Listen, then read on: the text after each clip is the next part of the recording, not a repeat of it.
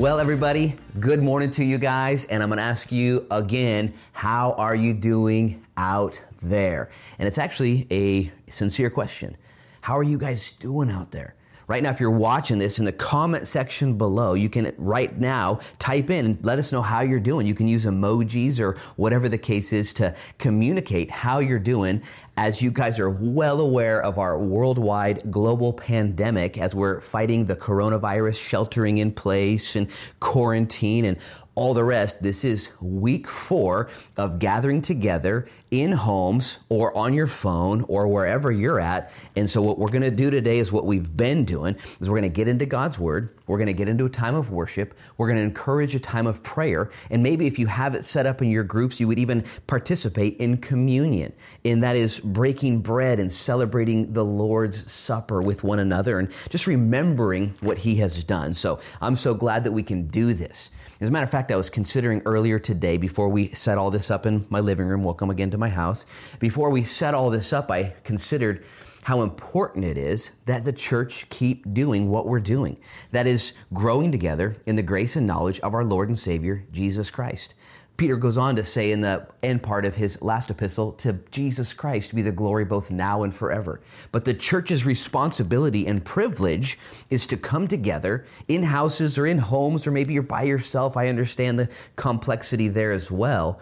But as we come together, as it said in Acts 2:42, and to study God's word, to pray, to, to worship, to, to, fellowship. And so we're doing our best. I know you guys know that. And the way this is going to work even better is while you're in your groups or by yourself watching online. You might be on YouTube.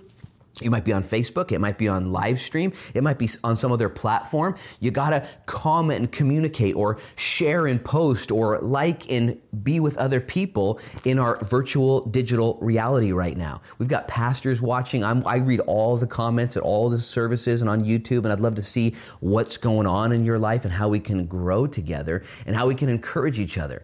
And you guys know the announcements are the same. Everything's canceled at South Beach Church except our Through the Bible reading program, our five by five. That is five chapters a week, five minutes, give or take, a day. And then there's five questions on the back. You can go to southbeachchurch.org and download the fresh April offering if you haven't already got it. As a matter of fact, it's so fresh. This is a March one, but you guys know you can go online and check that out. And in April, I think it's April 3rd or 4th today. It's a Sunday. I'm not quite sure what day it is. I know I'm filming this on April 1st, but I know that on Sunday it's going to be April 4th. Is that and here's what's going on April 4th.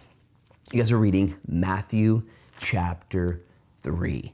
Now, Pastor Bo's been designing these through the Bible reading program uh, for us. He's been doing such a great job. I'm so thankful for Pastor Bo and all his creative work that he puts out for our print publications and Sunday school. And, and as he's been putting this together, I, I gave him the link that gave us the ultimate year plan, but I didn't know what was coming after James. We just got done with James, James, which is Jesus' little brother. And man, if you didn't have a chance to read James, it's like six chapters. Okay, go go cruise through it this week.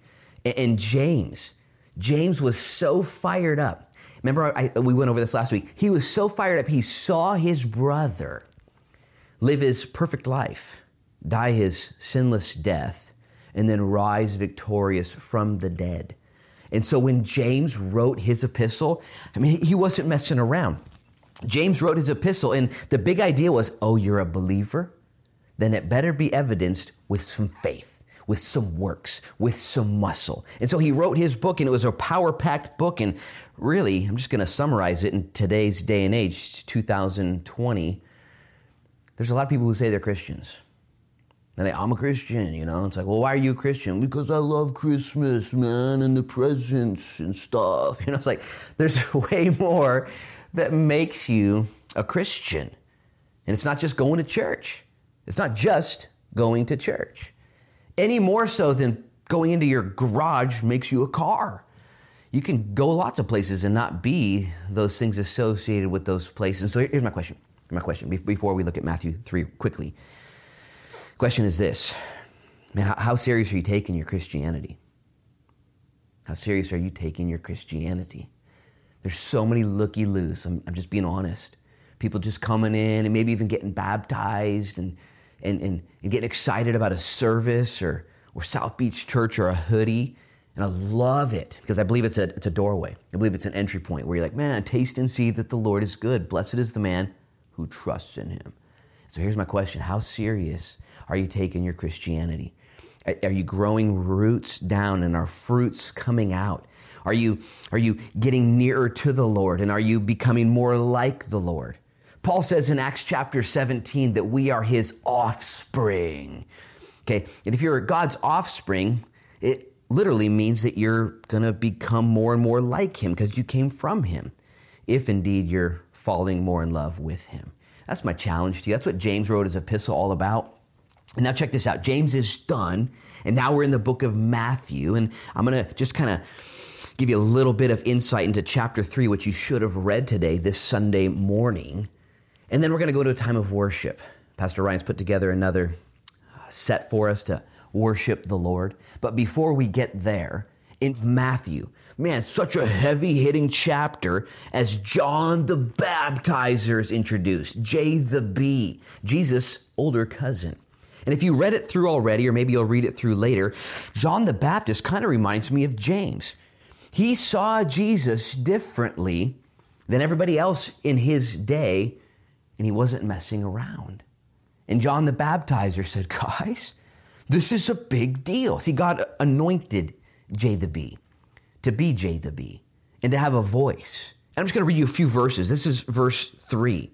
And he quotes out of the book of Isaiah, and he says, The voice of one crying in the wilderness, prepare the way of the Lord, make his path straight. John the Baptizer, you guys know a story. He would go out outside of Jerusalem and there by the Jordan River, and he would just begin preaching.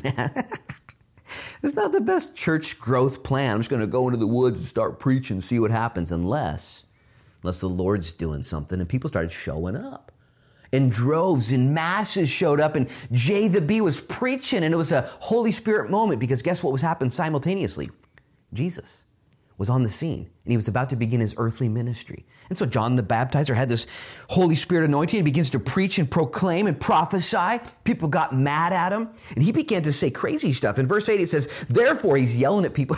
he's yelling at the people. He's yelling at the people that are at church. And he says in verse 8, Therefore, bear fruits worthy of repentance. And don't think to say to yourselves, man, we're Abraham's kids. For I say to you, God's able to raise up children from Abraham from these stones. Verse 12, just one or two more verses, and we're going to go into worship. He goes on in verse 12 to say, His winnowing fan, talking about Jesus, is in his hand, and he will thoroughly clean out his threshing floor and gather his wheat into the barn, but he will burn up the chaff with unquenchable fire. Now, just again, I know you guys just, we just started church. Luke, quit yelling at us. I'm not yelling. Maybe I am. But I'm excited because I know for a fact that what the Lord did then was radical as he rose up, John the Baptizer, to preach a message of preparation and repentance to prepare the way of the Lord. And here we are now in 2020. And I don't know if you're tracking, I don't know if you're tracking with world events, but things are cooking right now. Man, there is pestilences and, plagues all over the world. You know this. Throughout the world, there is swarms of locusts be, being uh, unleashed upon the lands worse than anybody's ever recorded. There are earthquakes happening more and more numerous and in more and more locations. Things are happening right now, and biblical prophecy students and those who have a heartbeat of heaven have been studying this book, which has never failed, and all of a sudden things are starting to get cooked up and the whole world is watching. And I and you got to ask yourself as a Christian, if you're if you're a Christian, what does God want me to do? I believe he wants you to take your Christianity serious. Because it is serious. Because the temptation and the proclivity is for you and I to not take it serious. We actually get saved, get baptized, get filled with the Holy Spirit. Ah, and then then just check it out, check it out. Then we we tend to, if we're not careful, get comfortable. Raise your hand if you love being comfortable. my, my hand is up. My wife raised her hand. My dog just raised her hand. Man, we love being comfortable. And the Lord, He loves you too much to let you get weird. As a matter of fact, one of the ministries of the Holy Spirit is to comfort the afflicted and to afflict the comfortable. That's one of the ministries of the Holy Spirit. He does that. If you get too comfortable, and I believe right now, God is waking us up. I know He's waking me up. And I'm not, maybe, are you anybody a morning person or how about not a morning person? You, you get woke up, you're like, get out of here. you don't wake up very easy. I, man, I'm, you know, as I get older, I'm not, I'm not the morning person I used to be, not for some reason. And as the Lord is waking me up, I'm excited to see what He's going to do in my life, but I also find myself just not wanting to let go of certain things or go to the next level. And He has taken from us right now. I don't know what when you're going to watch this sermon, but right now He's taken from us a lot of comforts and liberties and a lot of securities. They're just gone. Okay, they're gone because of the coronavirus. They're just gone. And I want to encourage you: don't waste the virus. Don't waste the quarantine. Don't waste it. Let the Lord, because the Lord is real. He's really doing stuff right now. And when John the Baptizer, you'll, you've already read it in Matthew 3, you're going to see it later, when he came on the scene, starts yelling and screaming, get, get right, get right or get left, and get serious, man, and get, get fired up. And he goes on to prophesy. Last verse before we're going to worship now. It says in verse 13, Then Jesus came from Galilee to John. You can read the rest of the verse. You can read the rest of the story. It says Jesus came from Galilee to John. John, I don't even know if John expect. I don't think he did. John was just preaching, man. He just was on fire. He felt the Holy Spirit and he was doing his job. And one day he sees Jesus coming up, his younger cousin, and the Holy Spirit opened up his eyes. And he said, Behold, the Lamb of God who takes away the sins of the world. And he saw Jesus differently than everybody else. And here's, here's my point.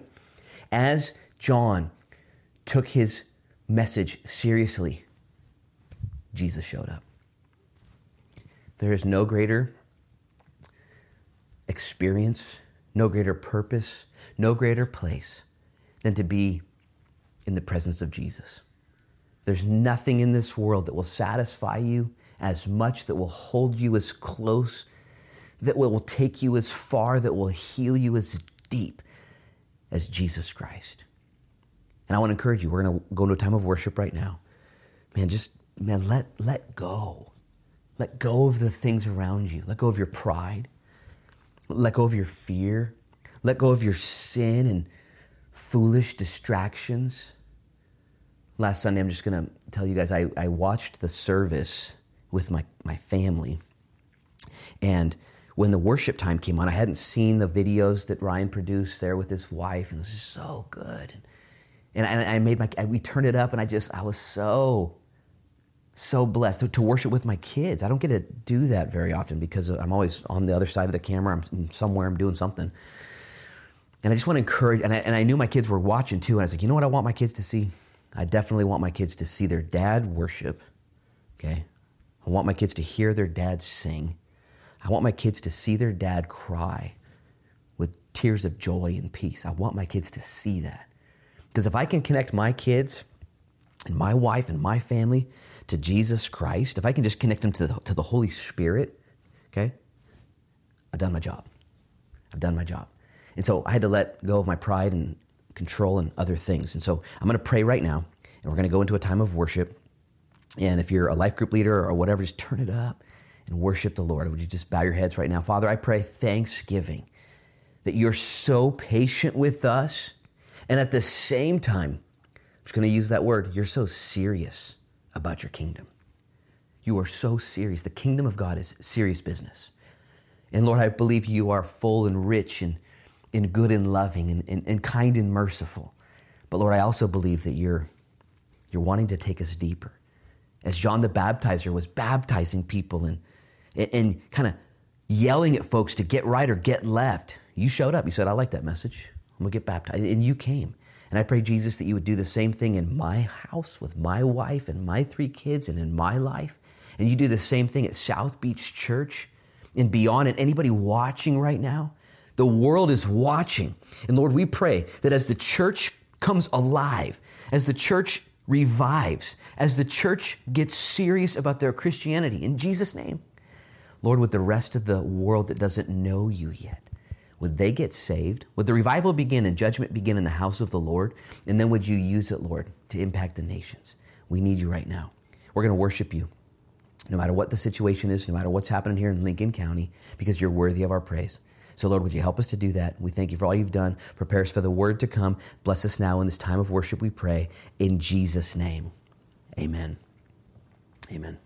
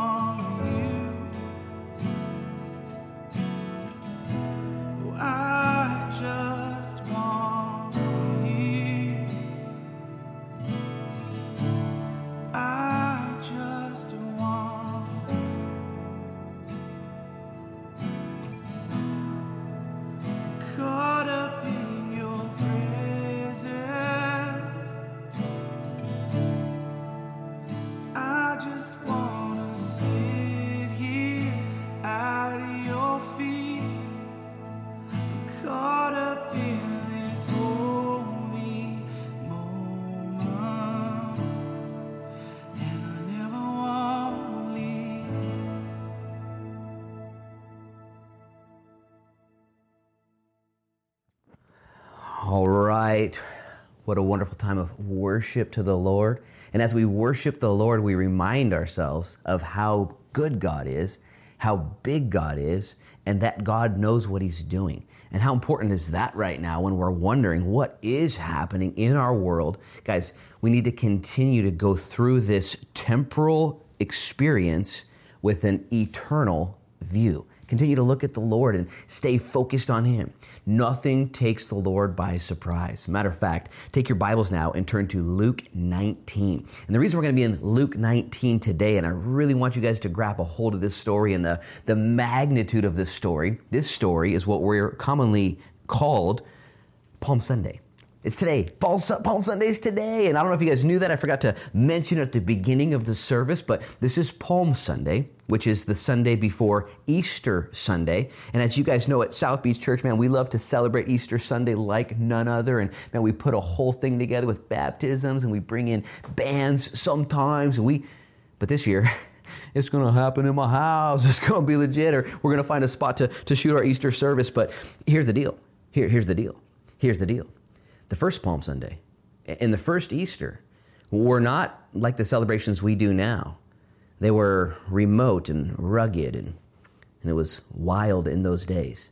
But one thing remains the same then 2,000 years ago as it does today that is God's sovereignty over all things. And we're going to see that in the text today. So Luke 19 is where you should be turning. And again, thank God for Ryan and the worship team and putting together those sets for us to worship Him and to touch base with one another. And while you're watching at home on your couch or wherever you are, make sure and type in the, the comment section, hashtag in this together, and take a picture of your team there that you're watching with so we can see the family of God. Or if it's just you, take a selfie and put that in there. And I mentioned that in the announcements, everything is canceled, but I do want to let you know that all of our pastors are available to email at southbeachchurch at gmail.com.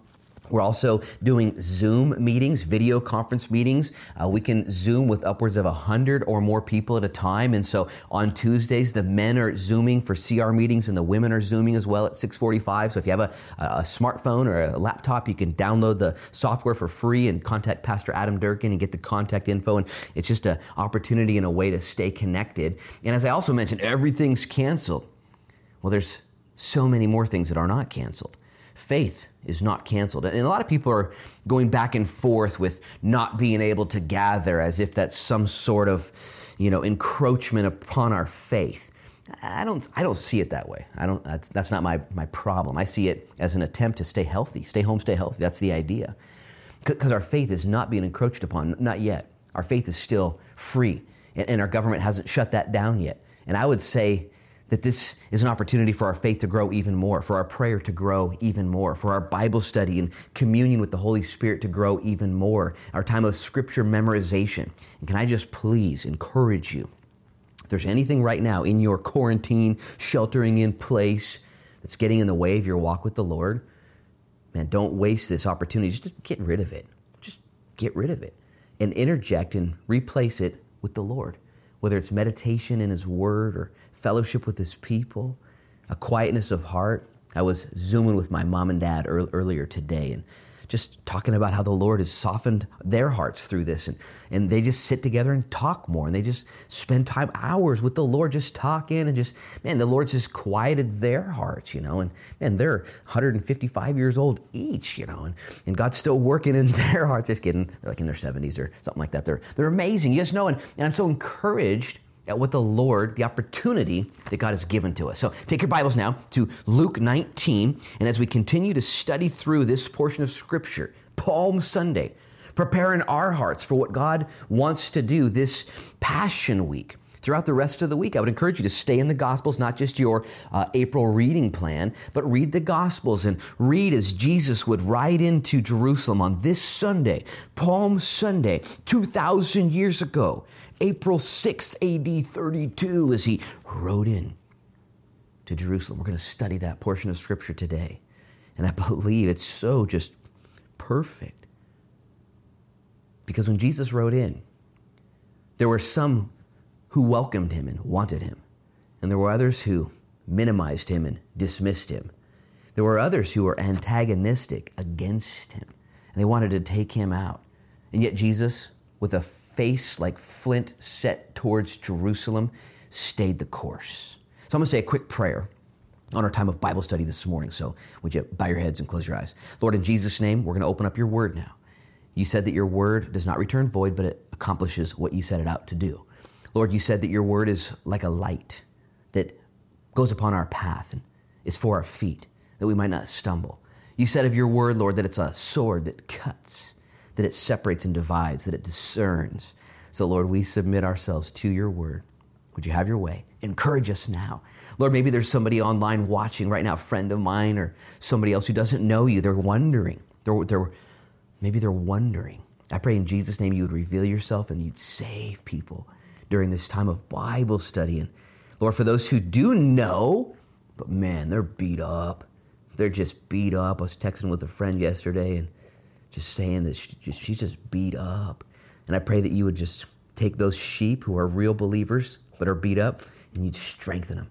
You'd put oil on their head and comfort them and bless them, Lord, through your word, through this time. In Jesus' name we pray. Amen. Amen. Luke 19, and it's not fair to jump right in the middle of a text or right in the middle of Luke's letter, but I'm going to do it anyways because we don't have time to study the whole chapter 19. But I want you to see verse 28. Because verse 28 is Jesus finally getting, I say finally because it's taken him a while. Jesus finally getting to Jerusalem. You see, Jesus lived up in Galilee. That's where he primarily spent his time. Now, check this out. Bible students, pay attention. In Luke 9 51, Luke 9, way, way, way back in the day, the Bible says that it was time for Jesus to be delivered. And so he began to go to Jerusalem in Luke 9.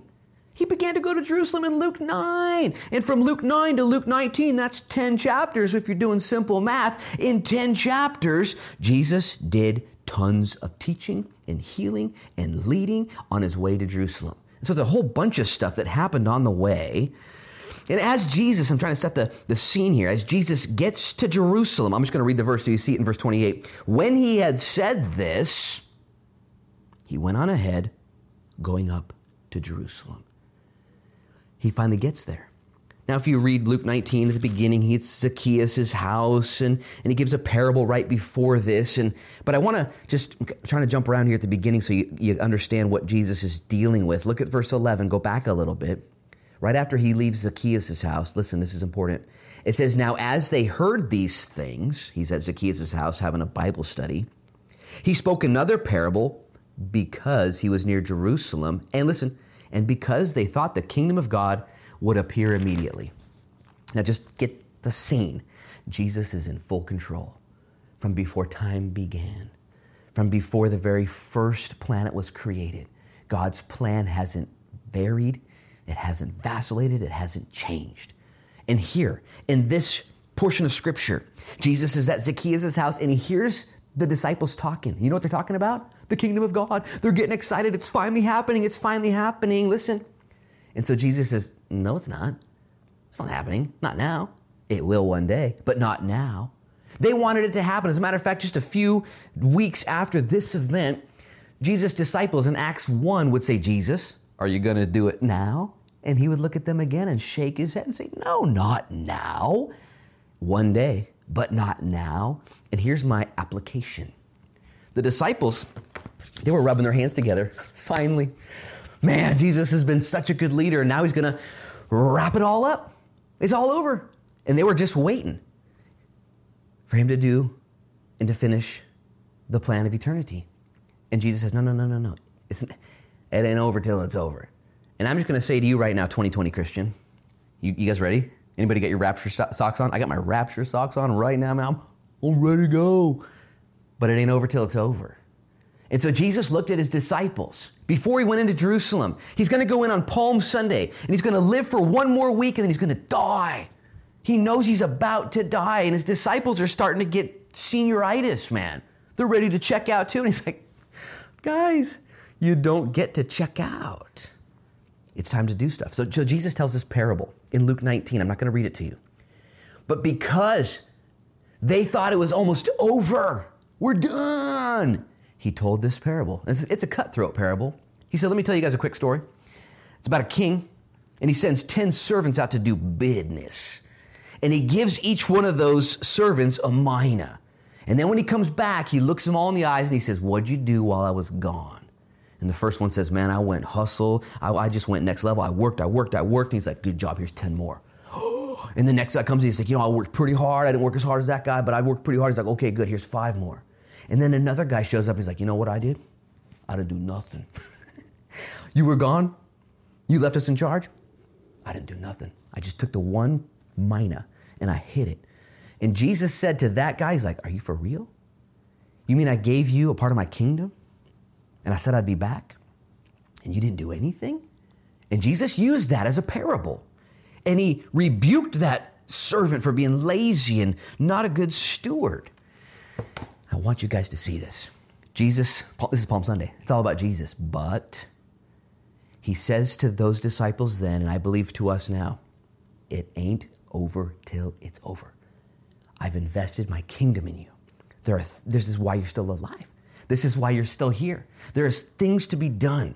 And God is going to show us his sovereignty in this portion of scripture. And I believe he wants to show his sovereignty through your life as well. And so look at back to where we began in verse 28 when he had said this, said what? The story of the minas. When he had said this, he went on ahead going up to Jerusalem. Now stop right there, eyes up here. Jesus does two things amazing. Number one, he exhorts people amazingly, but then he also shows people examples amazingly. He models and teaches. He teaches and models. He tells you what to do, then he shows you how to do it. He shows you how to do something, then he tells you to do it yourself. Jesus told these guys, I want you to stay active until it's over. Then what did Jesus do? He got up and he became active. He went into Jerusalem on the donkey. And I just need to exhort myself, man.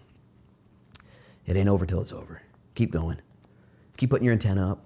Keep listening to the Lord. Keep, keep responding to what He tells you to do. As a matter of fact, Jesus is so fun that what He's about to do, He could do by Himself, but He chooses not to he chooses to incorporate the help of his disciples. We're going to study this out right now. And Jesus, you might be wondering right now, and it's pretty hard for me. I'm kind of an extrovert guy, and it's hard for me to sit at home and try and uh, tell the world about Jesus and get out there and do stuff. And it's this time of quarantine and resting, but it's a it's a mentality where the Lord says, "Luke, do you want to take more ground? Are you getting tired? You want to back off? You want to do less, or do you want to do more?" And it's a constant wrestling match. And the Lord, I believe, would have us all as Christians right now rise up and say, Lord, what do you want me to do next? You might have a bigger question. What do you want me to do with my life? What do you want me to do forever? I don't think he's going to answer that question. I'm just honest. You know what he will answer? What do you want me to do next? A matter of fact, write this down. Five principles we're going to see in the text right now. Okay. Number one, it says right here in verse 29 And it came to pass when he drew near Bethphage and Bethany at the mountain called Olivet that he sent two of his disciples. That's me and that's you. Saying, Go into the village, verse 30, opposite you, whereas you enter, you will find a colt tied, which no one has ever sat. Loose it, bring it here. If anyone has questions or asks you, why are you loosing it? Thus you shall say to them, because the Lord has need of it. Verse 32 So those who were sent went. I got that circle because it just rhymes. It's so cool. So those who were sent went their way, and they found it just as it was said to them. Stop right there and eyes up here. And let me just give you these five principles quickly so we can get to the end of the story today. And see what the Lord has for your life. The number one principle that I want you to write down today is progressive revelation. That is that the Lord will give you what you're supposed to do after you've done what He's already asked you to do. We tend to be those who want the full blueprint, plans in hand, and know every step and where it's going to go. He is not going to do that for you. He just won't. Here's what He will do, though He will give you the next step, and the next step, and the next step. It's progressive revelation, where God reveals to you what He wants you to do. And then I have found this to be true until you do what He's asked you to do, you might not get the next revelation. As a matter of fact, people come and ask me questions from time to time, and you know, and I'll start to discern that maybe they haven't heard from the Lord recently or in a while because they didn't obey the last thing that God said to do. Progressive revelation And here's the thing is we would love to know the full picture, but here's why God doesn't tell us the full picture. Number one, you and I would take that blueprint and we would say, see at the finish line, Jesus, appreciate it, and we wouldn't connect with him throughout the rest of our lives because we know what we're doing. But he likes to fellowship with you. He likes you when you talk with him. The second thing that we might do if we saw the blueprint of our life of what God wants to do is that we might expedite the process. That is, we might make things happen faster than they should. And so the Lord says, I can't tell you what I'm going to do. You would get ahead of the cart and the horse and all messed up. Or the third thing, and this is maybe the most common if the Lord told you what He was going to do with your life, you might run the other way. And so the Lord says, No, no, I'm just going to tell you what to do. So Jesus takes these two disciples and he says, Go into the city. Well, then what? Well, then you're going to see a colt. Well, then what? Well, then you're going to grab the colt. Well, then what? Well, then someone's going to come out and is going to mess with you. Well, then what? Well, then tell him, Don't mess with me. And then what? And he's not going to mess with you anymore. this is funny. It's funny to me. And I want it to be funny to you too because your life's super funny. I see you on Facebook. It's hilarious. It's a train wreck. Okay. It's all over the place. So is mine. And yet the Lord says, That's how I do it, man. I'm guiding people. I'm going to tell you what to do. And I got good plans for you. Progressive revelation. Second principle we see in this portion of scripture is that God is always working on both ends. See, God's going to set you up even as He's preparing and setting up things on the other end. Every single time you're in God's plan, He's going to be working on both ends. Not only is it progressive revelation, He's going to show things and reveal things to you progressively, but He's also working on both ends. You can just take it to the bank.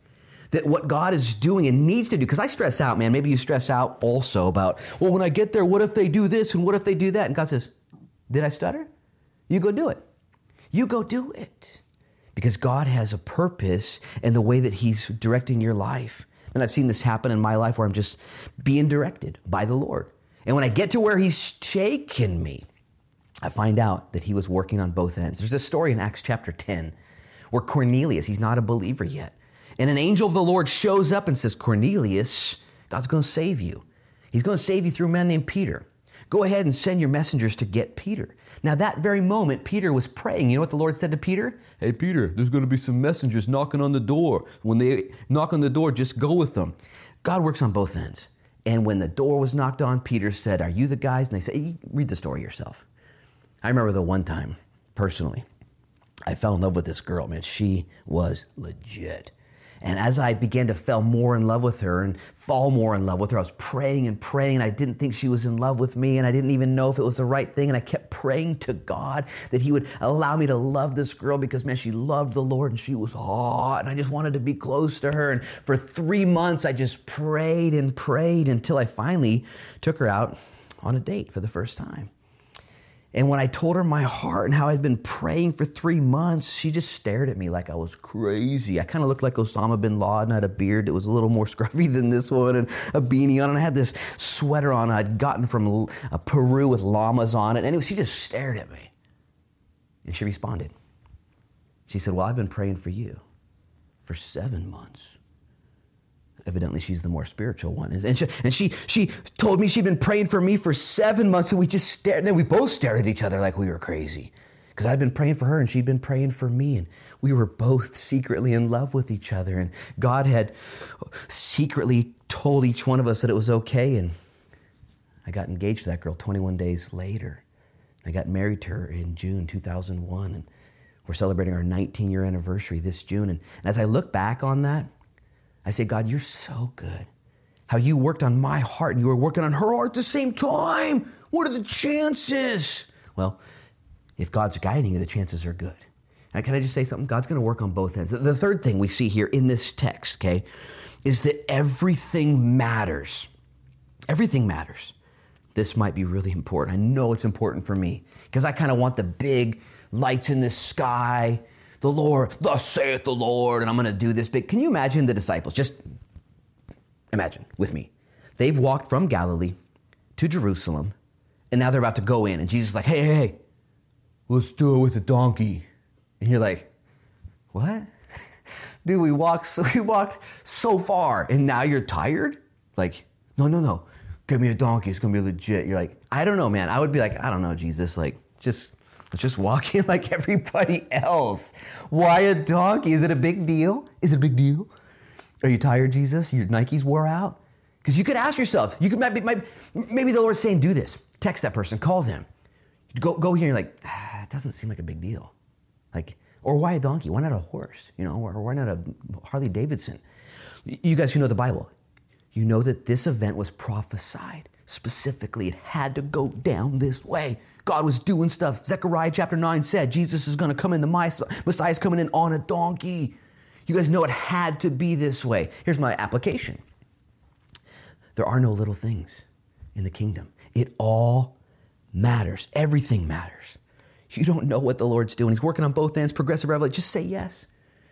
Just say yes. And the other day, I think it was, it was March 13th, it was Friday the 13th, and I met with Paul Jones. You know, we were going over some literature that he's putting together, a, a listening journal that's going to be released soon to the, to the, to the public, and it's going to change lives. And we were going over the final script and how it, how it flows, and, and, and I was leaving, and, and I was there next to the Newport Florist, and, and at the Newport Florist, I was talked to my friends there, Amber and, and and Tara. And, and as I was talking to them, I, I, left and, and prayed for them and got in my car. And Tara came running out and said, Luke, can you take a delivery of flowers to North Agate Beach by your house? And I was like, ah, sounds great. You know, I love flowers, you know. And so I grabbed these flowers and I was driving in my car and I was looking at the address. It didn't make sense. I'm like, well, you know, I'll type it in and spilling water all over my car. And as I got to this house, I could tell it was a big house and looked like a rental. And Long story short, I didn't think anybody lived there, and I walked up and knocked on the door and was holding these flowers, and this guy opens up the door, Friday the 13th. And he looks at me through the window, and I look at him through the window, you know, we're looking at each other. You know, I'm like, I got flowers, I'm a good guy.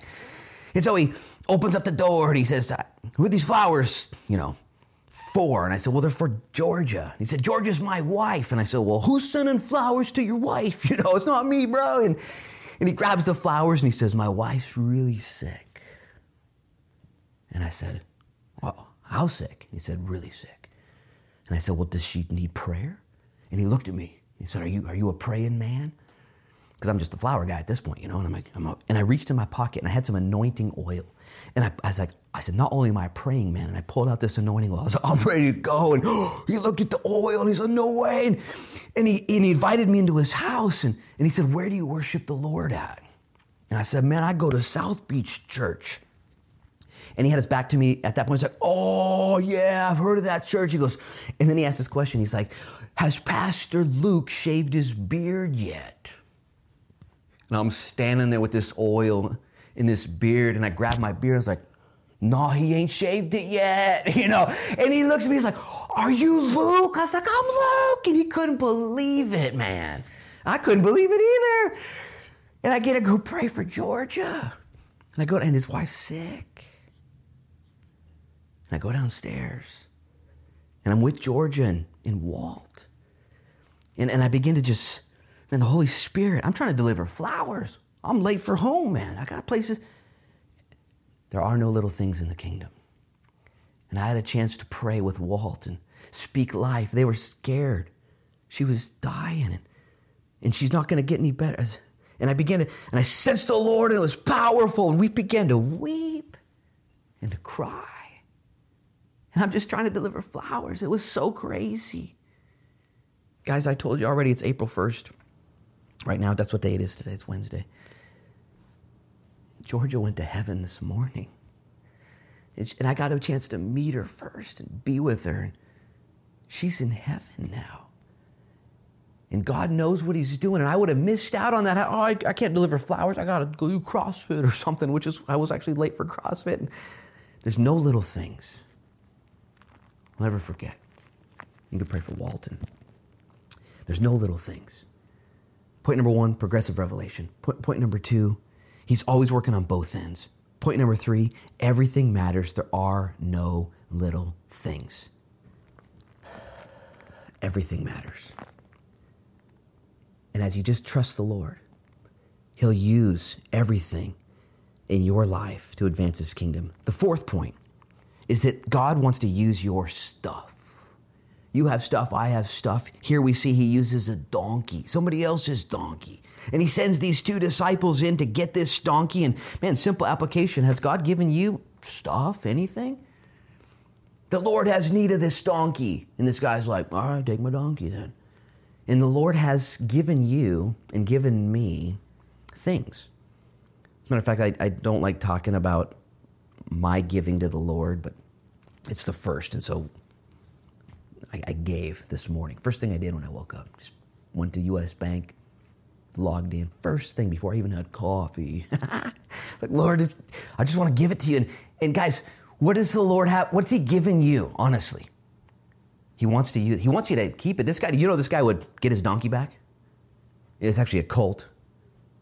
Jesus evidently was a Colts fan, and, and this guy would be. He, this is the first holy colt, man. God wants to use your stuff. And the fifth and final point before we move on, and this is important, and it kind of intertwines with all of these points, is that obedience is required in order to see the power of God in your life.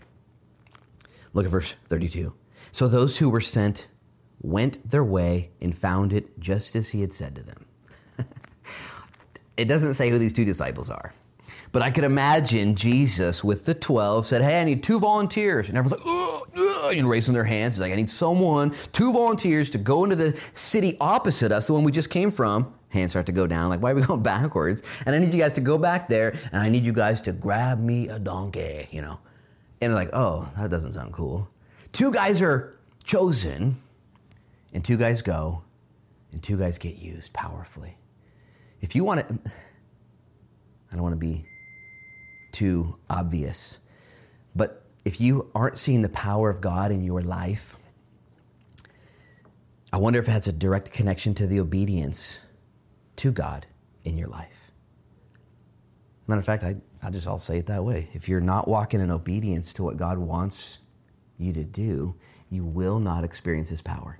Now let me make sure that I mess with you.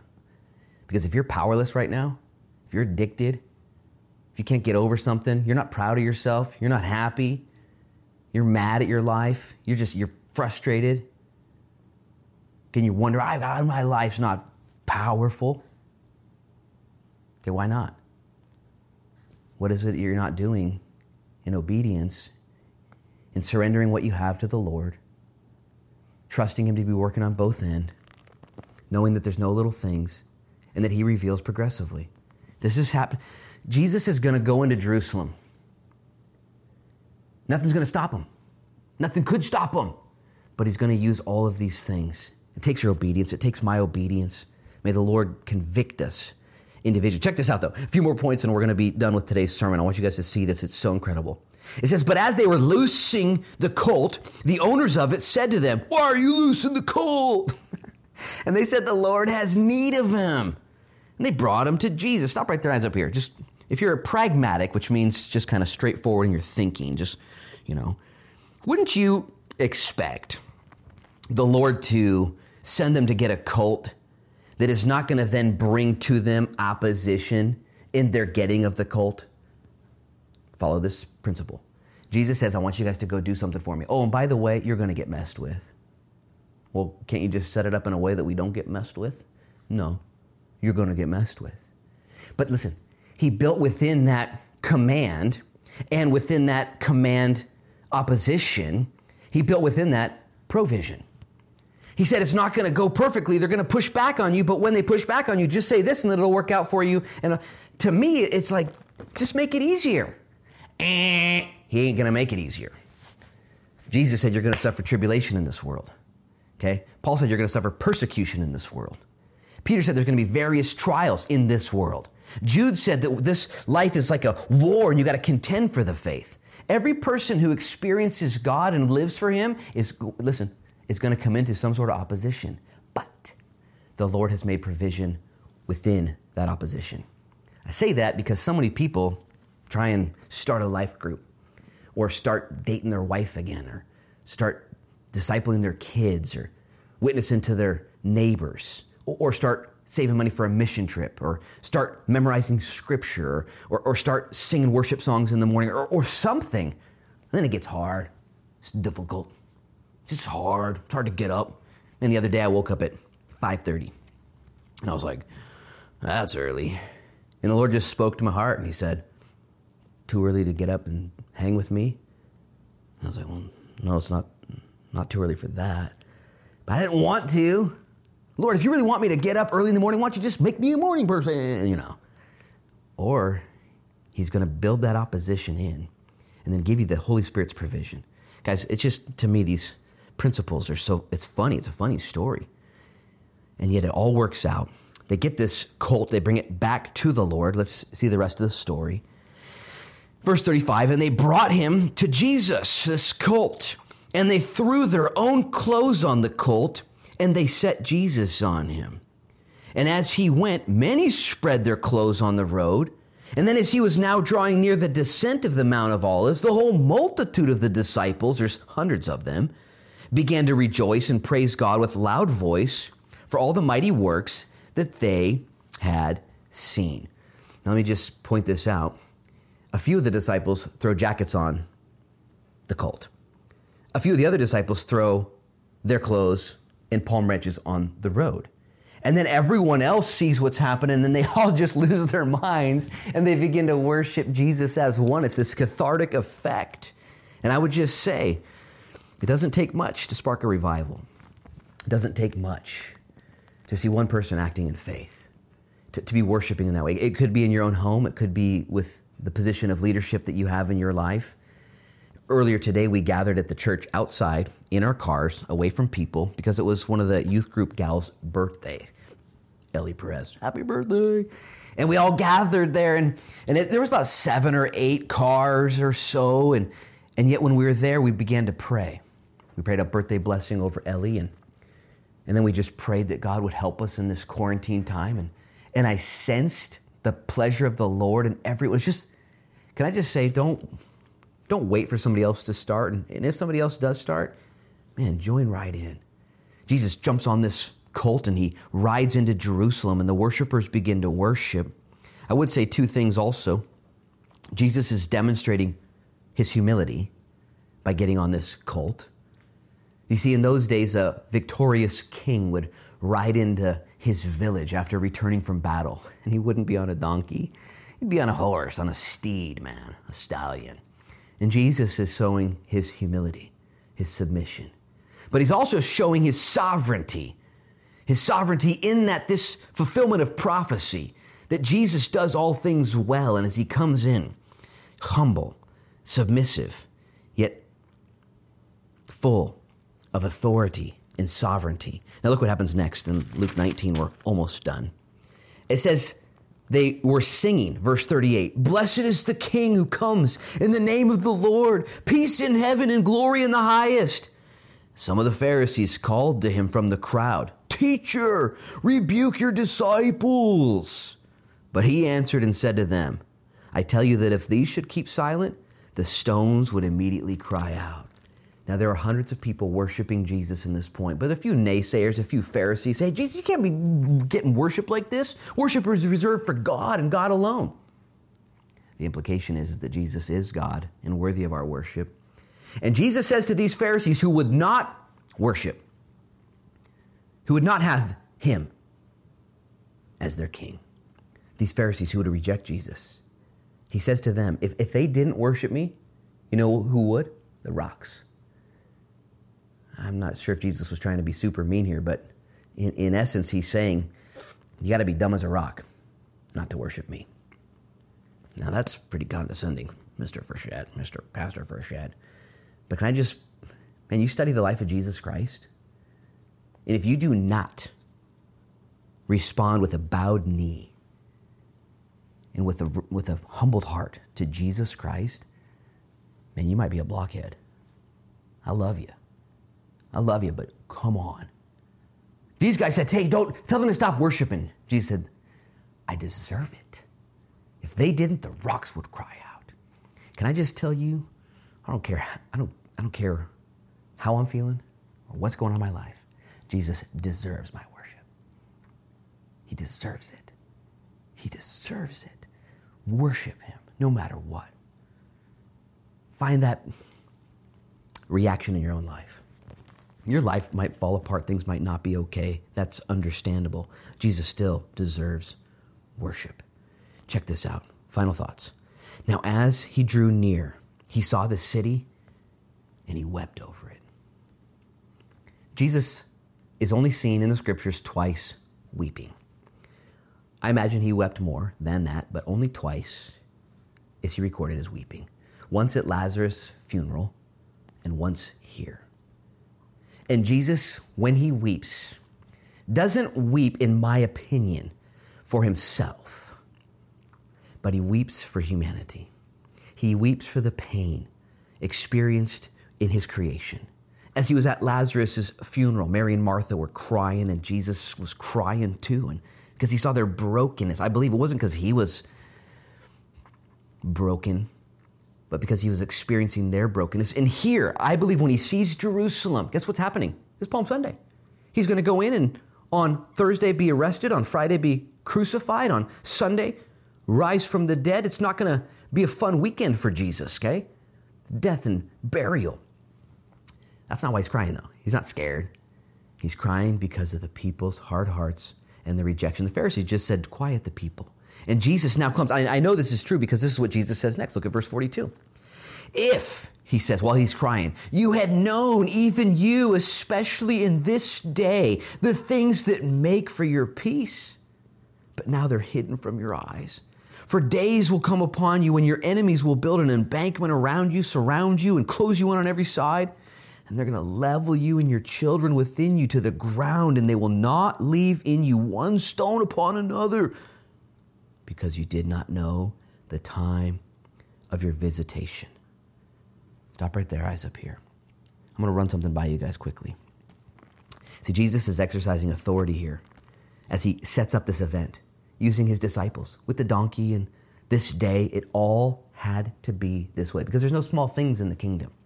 And Jesus now weeps over Jerusalem. He says, Guys, guys, you missed this day of your visitation, the day where Jesus rolls in on the donkey. You who are Bible students know this. But in the book of Daniel, chapter 9, it is prophesied hundreds and hundreds and hundreds of years earlier, about 500 years earlier, that there would be a command to rebuild Jerusalem from a king. That happened in Nehemiah's day, Nehemiah chapter 2. King Artaxerxes Longimanus made the command go rebuild Jerusalem. Daniel prophesied that when that command is given, there would be 173,880 days until Messiah rolled in. To the day. Check it out. Email me later, lukefrechette at gmail.com, and I'll explain it to you. And these days were prophesied, and 173,880 days later brings you to exactly April 6th, AD 32. Guess who shows up? Jesus Christ. And he looks at Jerusalem. And you know what happened? They missed him. By and large, they missed him. These are the people who cried out, Hosanna, Hosanna, but he knew in four straight, small days, just four short days, he, they would cry out, Crucify him, crucify him on that Friday morning. And he wept for their blindness. As a matter of fact, look at the next verse, last two verses. It says, Then he went into the temple and he began to drive out those who bought and sold in it, saying to them, It is written that my house is a house of prayer, but you've made it a den of thieves. And he was teaching daily in the temple. But the chief priests and the scribes and the leaders of the people sought to destroy him, and they were unable to do anything. Listen, for all the people were very attentive to hear him. Guys, here's my final thoughts for the day.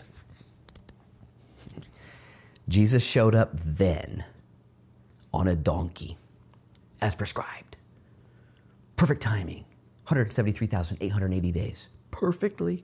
Right after Artaxerxes in March 14th, 445 BC, there in Babylon, gave the command to rebuild the temple. Nehemiah 2.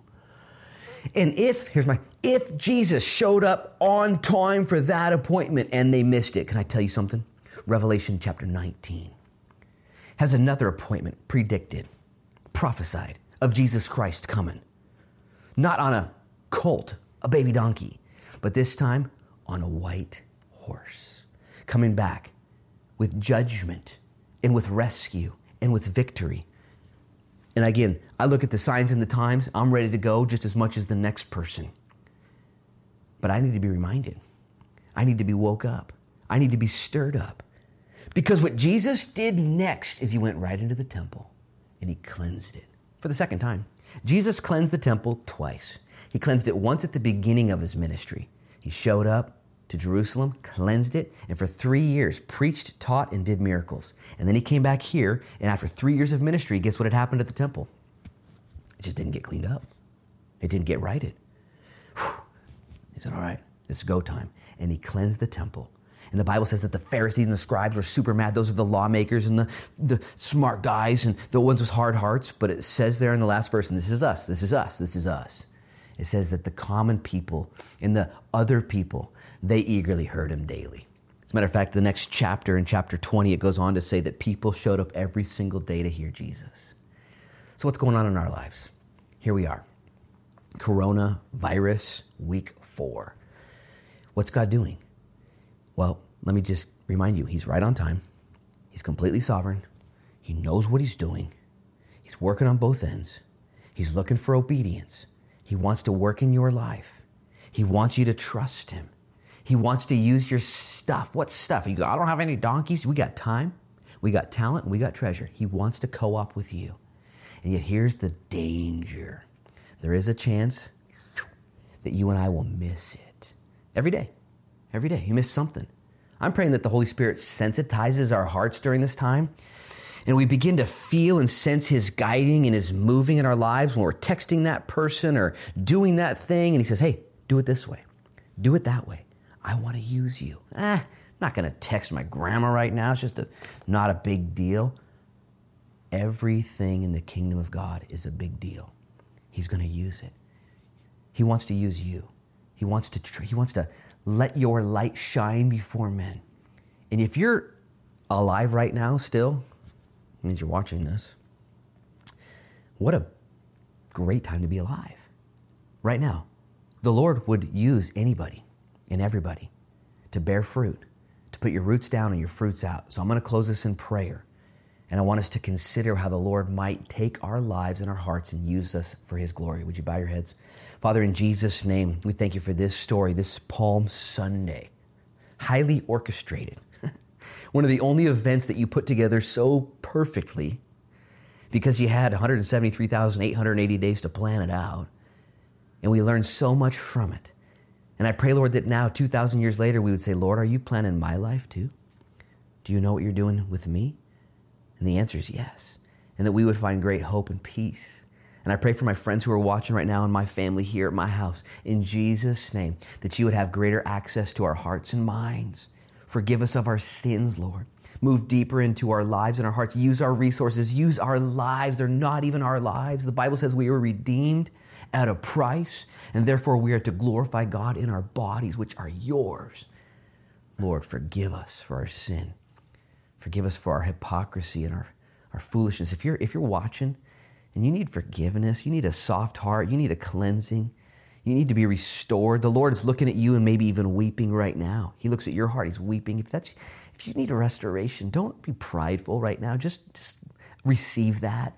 You can just nod or wince your eyes, just say, Yeah, that's me. Lord, forgive me. And just be cleansed. Be cleansed. Maybe you're watching right now and you're not a believer, but you know you should be. You sense God calling you to become a Christian right now. You sense Him wanting to use your life and take you deeper. And man, you don't want to miss out. And you need His help. Or Would you, right now, would you just accept Him as your personal Lord and Savior? Would you let Him forgive you of your sins and be your King and your God and lead your life and take you to heaven when you die? If that's you, man, just receive that by faith in Jesus' name. Receive Jesus Christ as He is. These men and women then who saw Him worshiped Him rightly, but some rejected Him wrongly. Just worship Him, give your life to Him. And Lord, we do in Jesus' name. We pray a revival upon the church of God. You got our attention. We're right here.